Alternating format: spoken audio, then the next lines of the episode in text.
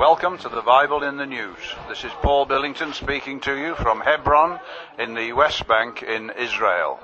And I have with me today, I have David Wilder, who is the spokesman for the Jewish community here in Hebron. And uh, he's agreed to speak with us about the situation here that, uh, that is going on at the present moment. David, the first comment I want to make is that I noticed that you carry a gun on your on your hip. Uh, have you ever been in a position where you've had to use that? Fortunately, no. I've never been in a position where I've had to uh, use a weapon. Uh, we carry weapons here for reasons of self-defense. There are people that are still alive today because they had a weapon, and there are people that aren't with us because they didn't have a weapon. Uh, and because we're surrounded by many people who uh, not only don't they want us here, but the uh, ends justify the means, and we've seen, uh, unfortunately, uh, tremendous terror both here in Hebron and in other parts of Israel. that it's a it's a necessity. David, you and I have spoken before, and uh, you have uh, explained to me the reasons why you are here. And basically, it comes down to a matter of faith. And when I say faith, I mean faith in something. Uh, you believe the scriptures. And I, I, remember very well coming into your office on one visit, and uh, on, the, on the office wall there, you had a quotation from Jeremiah chapter 31 that uh, just after the incident of Rachel weeping for her children, it goes on to say there how that um, how that uh, you would come again to your own border. Uh, to what extent do you and the Jewish community believe this to be a fulfillment of what we can read in our Bibles? Look, we have absolutely no doubt that our return to Israel um, in the last hundred years is the fulfillment of the prophecies and the divine promise that we would come back to our land, that we would come back to our cities. Uh, what has happened in Israel, uh, we can say from 1948, and what's happened here in Hebron could never have happened without divine assistance. Uh, the, you know, the our sages teach us that one of the signs of, of redemption is when the land of Israel give, gives forth its fruit in abundance. Uh, before we had come back to Israel, uh, the land here was desolate. Since the Jews have come back, the agriculture has bloomed. Uh, and the reason for that is because is because uh, because we're back here. This is the, the Jewish people in the land of Israel are it's like pieces of a puzzle, and when it all fits together, you have a complete picture. And um, and of course, our being here uh, is is is a fulfillment of a divine promise, fulfillment of a two thousand year old dream of the exiled coming back home. Could you just give an indication to me uh, to what extent the local Jewish community, the average Joe, as we might say, uh, to what extent would they be Bible readers, understanding the Bible to be the Tanakh, of course, the Old Testament? Look, uh, people here are what you would call believers. The people that live in Hebron are all uh, observant, what would be called, I guess, Orthodox Jews. Uh, many of the men here are, uh, are Torah scholars. There are many rabbis here. Uh, there are people that are, are very, very learned, uh, both men and women. There are many teachers that live in Hebron. And of course, the, the roots of our existence starts with God, and it starts with the Torah, the Bible. And this is, uh, this is the, the pillar, the roots of our, our very existence here. And uh, when we read those words, we know that they, they have a divine source, and we're trying to live, live that, that those commandments, to live the, the, the the, to live, live the Torah, to live the Bible. How strong is that faith? In the news a little while ago, uh, there was a, I'll call it a threat, uh, a policy decision by the Israeli government that they were thinking of taking away all the uh, armaments from the Jewish settlers uh, whilst at the same, same time they were they were giving arms to the uh, to the Arab or the Palestinians rather. Now, how how much of it can you stand? What would you do if they decided to take away those weapons of self-defense? Uh, I don't think the people would give them over. They'd have to search for them. Uh, I don't think that people would, uh, if, if, if this was a decree uh, as such by the government. First of all, I don't think it will happen. I think that the Israeli government understands what would happen, what could happen here if people did not have the ability to defend themselves.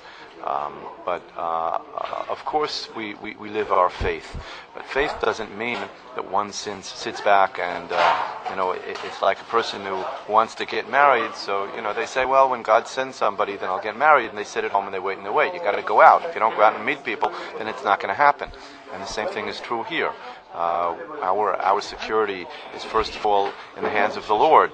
However, uh, uh, that being the case, he doesn't expect us, you know, if somebody comes at us with a weapon and wants to shoot us, to say, okay, do something above, but uh, you have the ability that he's given you to be able to protect yourselves, and that means holding weapons and, and having other, uh, other tools that one might need in order to keep safe. Uh, we, uh, uh, we realize, I realize personally, it would be much happier not to have to walk around carrying a weapon. But today it's a necessity. You know, if, if you go out in the snow, then you wear boots. Uh, if it's very cold, you put on a hat. If you're walking around in a jungle, so you you know you make sure you carry a, a, a, a tool which, if you're attacked by wild animals, will help you to defend yourself. And that's exactly the state we're in here.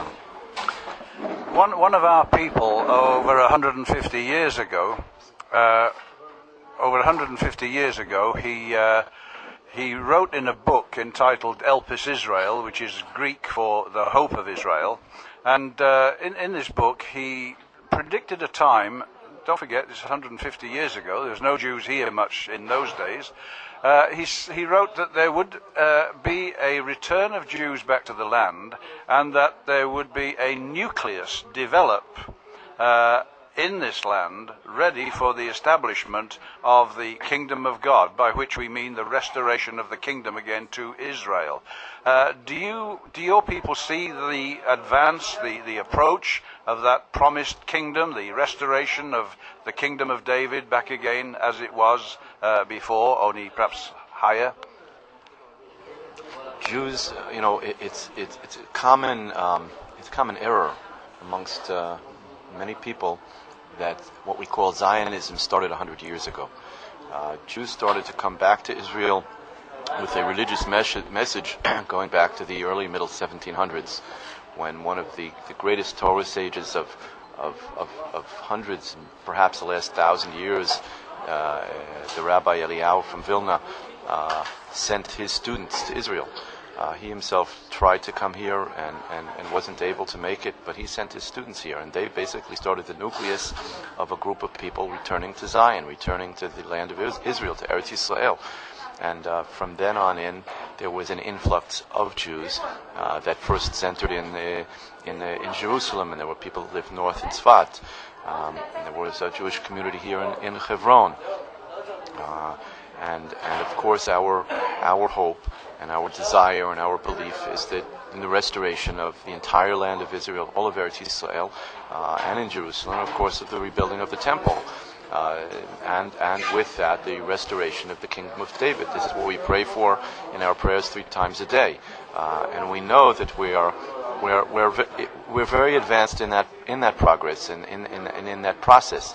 Uh, to be able to pinpoint a certain time or day is difficult, but one of the the uh, fundamentals uh, that the uh, great uh, Jewish thinker uh, Maimonides set down, which many people say daily, is that I believe in the coming of the Messiah whenever he should come, and and that's and we, we, we see that that happening today. The fact that there are Jews living back in this holy land after 2,000 years, having been able to build a state surrounded by, I think, a half a billion Arabs that don't want us here, and uh, today Israel is, is techni- technologically and economically extremely, extremely developed, much more than most of the countries in the world. Uh, of course, uh, things here yet aren't perfect. Uh, we still have people that don't understand that this land really does belong to the Jewish people, and we have a God-given right and legitimacy here. Uh, but that's coming along also. Sometimes things take time, but uh, without without without a, a, a divine hand in back of this pushing us it could never happen. David, nobody knows the time, nobody knows exactly when these things will take place. But I'm asking you just for a personal gut feeling. Do you see from the events happening today the approach of the great hope that is set before us in the scriptures? Oh, of course, of course. um, you know, we all hope that it will happen in our lifetime. However, um, our our personal being doesn't make any difference. Uh, I, I, I, would certainly feel very privileged to, to see the coming of, of Mashiach, of Messiah, of the restoration of the kingdom of David here in Israel and in Jerusalem. However, at the same time, I feel tremendous privilege to actually be here today at all. You know, one of the men that lives here, I believe he's a rabbi in his 70s, and he grew up in Brooklyn. And I remember years ago we made a movie and he was interviewed, and he said, when I was a little boy growing up in Brooklyn, to think about living in Israel, to think about coming to Hebron, to study Torah in Hebron, to teach Torah in Hebron, it was something that, you know, you couldn't even fathom. And here we are today. And, and I know that if it doesn't happen while I'm on this, in this world, so I have children, I have grandchildren, and with God's help, I have great grandchildren. And we're all, uh, we're all one chain. We're all, we're, we're, we're all bonded together. And uh, I have no doubt that that day uh, will soon arrive. Thank you very much for speaking with us, David. It's been a pleasure to have you with us. Thank you. Paul, it's always great to see you and the people that you bring in here. And I thank you for coming in, and uh, I look forward to seeing you back soon. We love you, David. Shalom. Shalom.